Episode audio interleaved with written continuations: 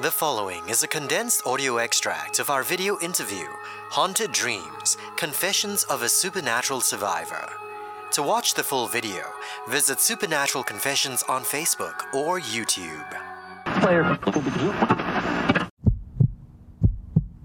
Supernatural. Is anyone here? Can you please give us a sign? Supernatural Confessions.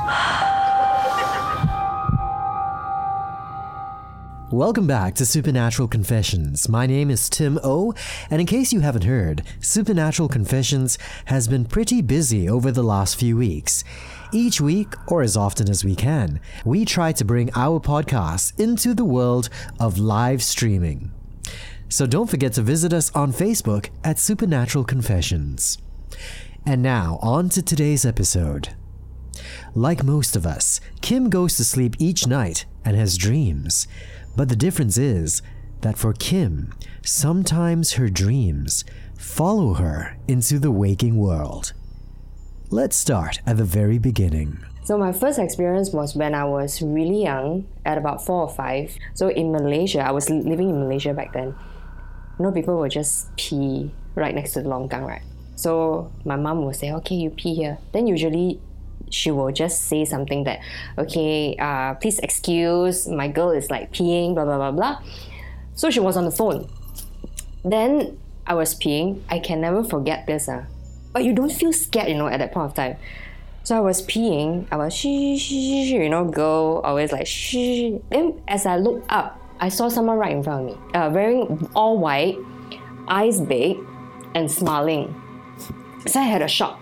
I was like, "Who are you?" So I started talking, but my mom was on the phone because I was whispering.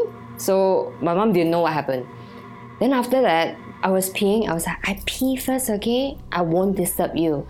Let me pee. So I, I finished peeing. So I even even tell the person, I finished peeing already. You know, I'm gonna go. You know, then this thing that I saw open up his mouth and his tongue rolled down. So I had a shock. That was when I, mommy, mommy, mommy. Then my mom was like, okay, okay, okay, wear your underwear. Then after that, carry me and go.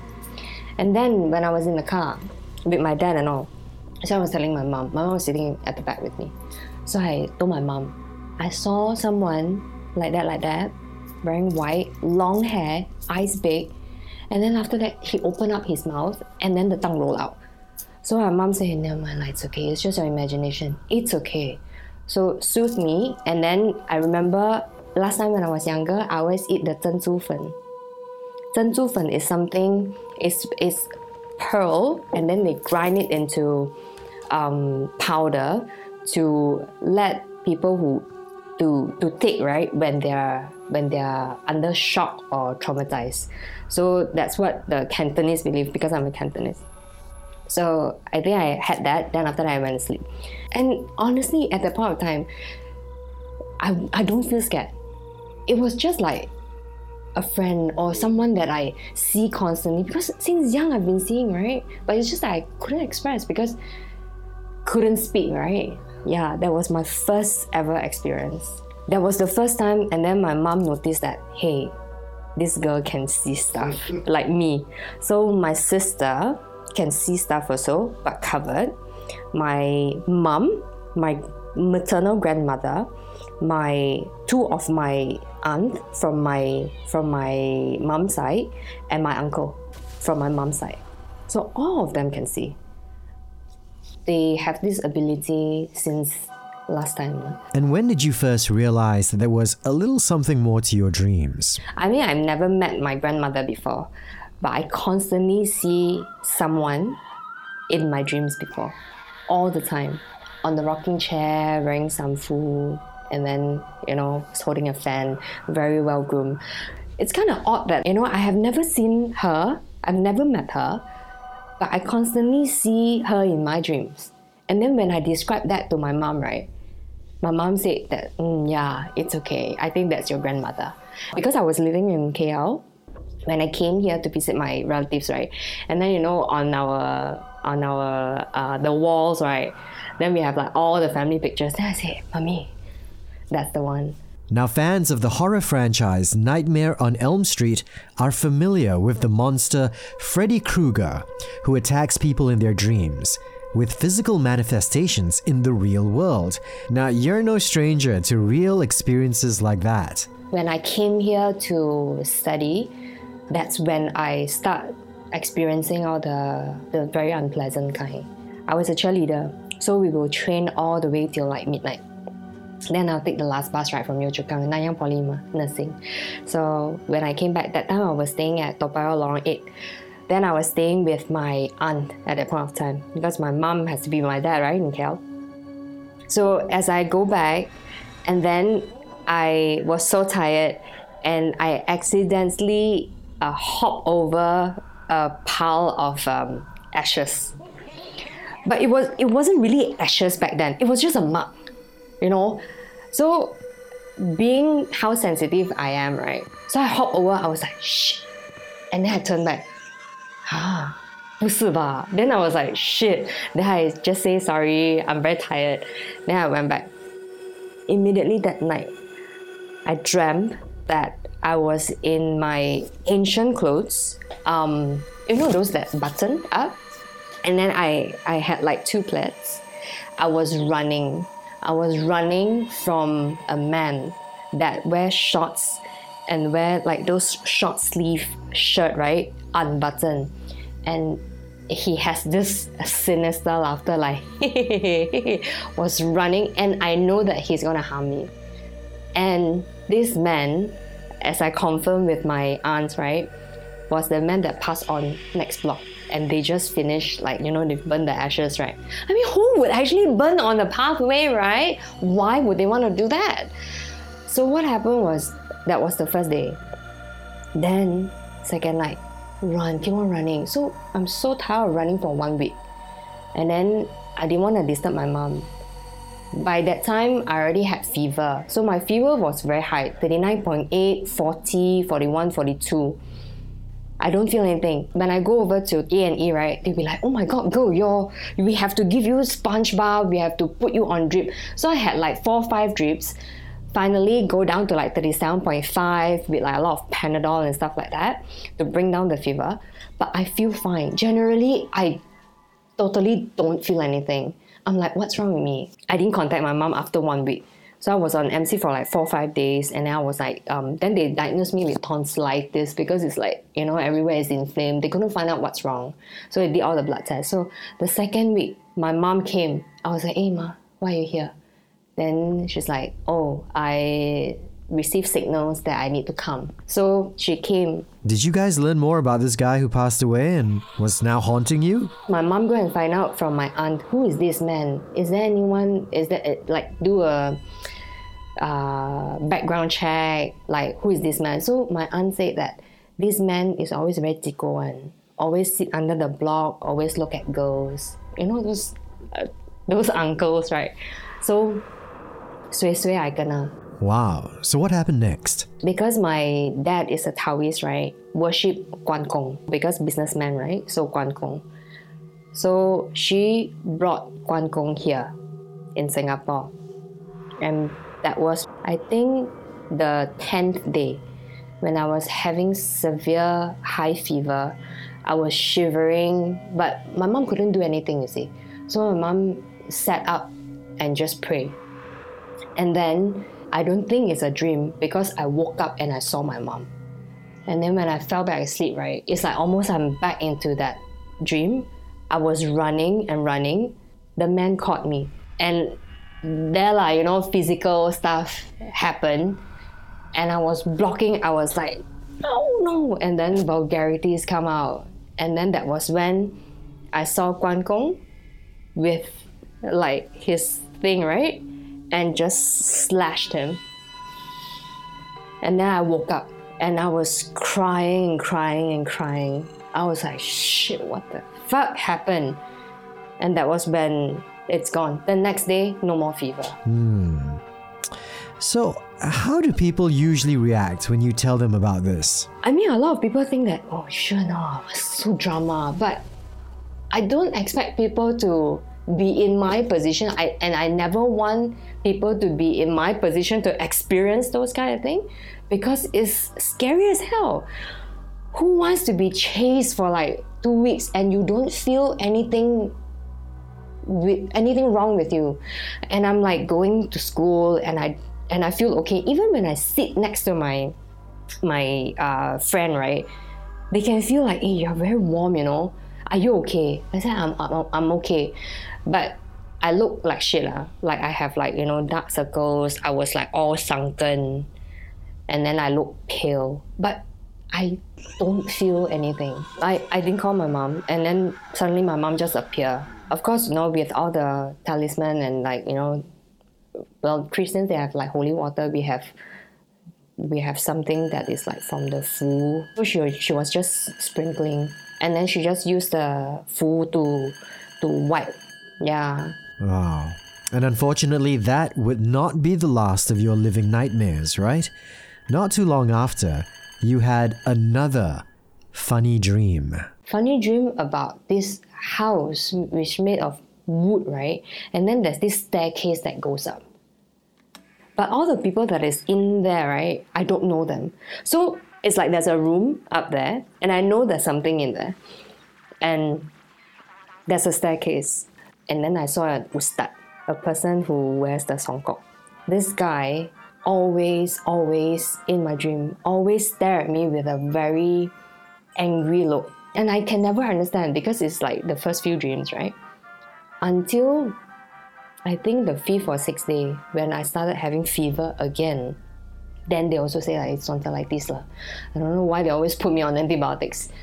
And then what happened was um, I started hearing sound, like hissing sound, like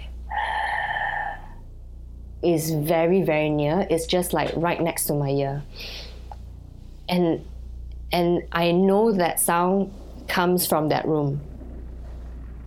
And then what happened was all these people started talking to me. You know, when when they talk to me, they don't have a sound that comes out from their mouth, but you know what they're talking about. so they tell me, don't go into that room. You're forbidden to go into that room. Do not. They warn me. Even the ustad said, no, don't go, don't go up. But you know, I, I don't know why, like, I get very attracted to that room. So what happened was, um, after a few days of MC, that time I was working already, so I was very sick. I I stayed home, and then same thing. My auntie contacted my mom. I think your daughter did something again, because I really don't look good.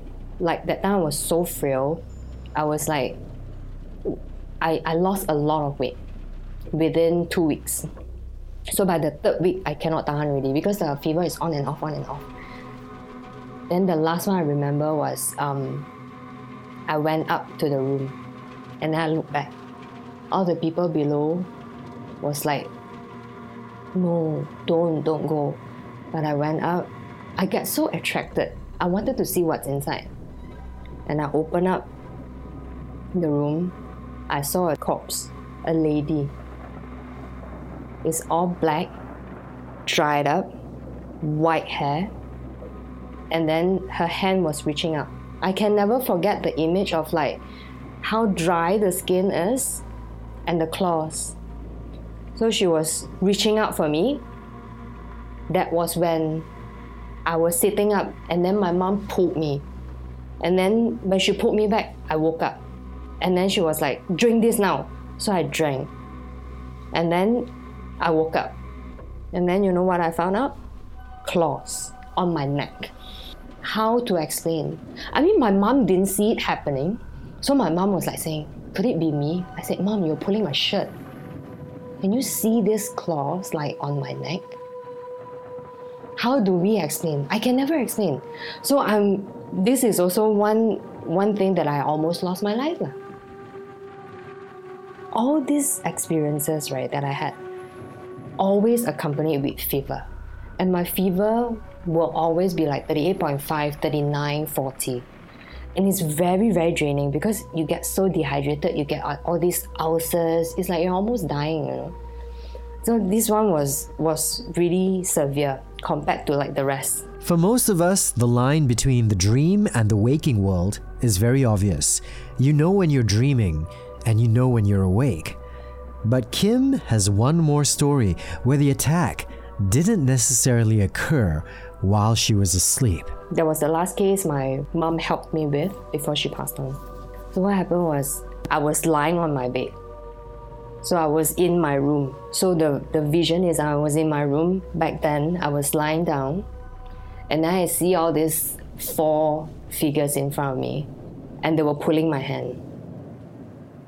And I was like, what are you doing? So I was, you know, struggling.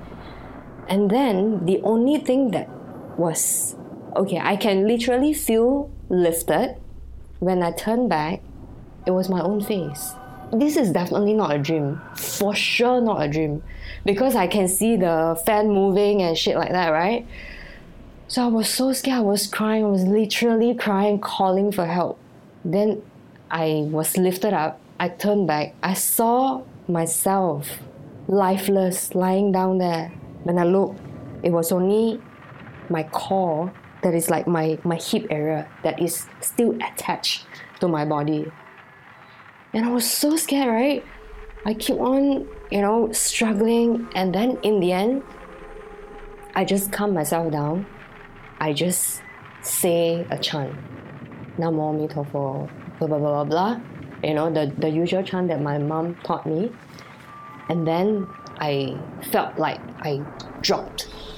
And then when I dropped, I managed to catch my breath like and that was when I was crawling. I was having high fever. I opened up the door, I crawl out, I asked for my I, I called my my aunt. And then just nice my mom entered the door. And I was crying and crying and wailing at that point of time. I was so freaking scared. Now, throughout this episode, we've learned about how strong your connection to the supernatural world is. But we've also learned about how strong your bond with your mother is as well. She's been your lifeline over and over again. Could you tell us a little bit about her abilities?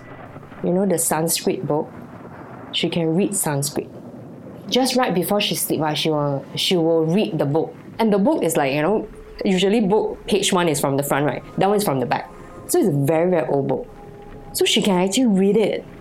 And I, when I ask her, she will just, and then she will just read. She will never tell me why. She will never explain. And she will only tell me that this is karma that we have to endure and we just have to get past. She can, she can speak in Guan Yin's voice when she meditates. So she will be like, you know, her eyes are half open and she will speak to me in a foreign language. And when she passed on, she kept telling me that it's okay because she passed she she, she passed away from cancer and she never took painkillers, you know. Tumor was so big, but she said that it's okay. These are the suffering that I will have to endure and it's okay. I told myself that shit, I have to learn something to protect myself. I have to remember every single thing that my mom taught me since young to prevent all this from happening. Uh, you see, I have like all these Trinity eye to block me from like, I'm scared. I'm seriously scared because I have no more protection ever since my mom passed on. A big thank you to Kim for sharing her experiences with us. To watch our video interview in its entirety, find Supernatural Confessions and like us on Facebook and YouTube.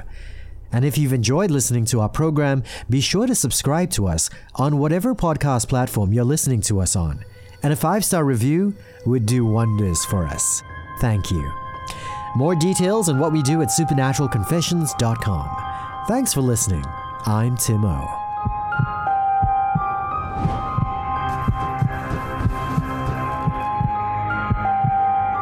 Supernatural Confessions.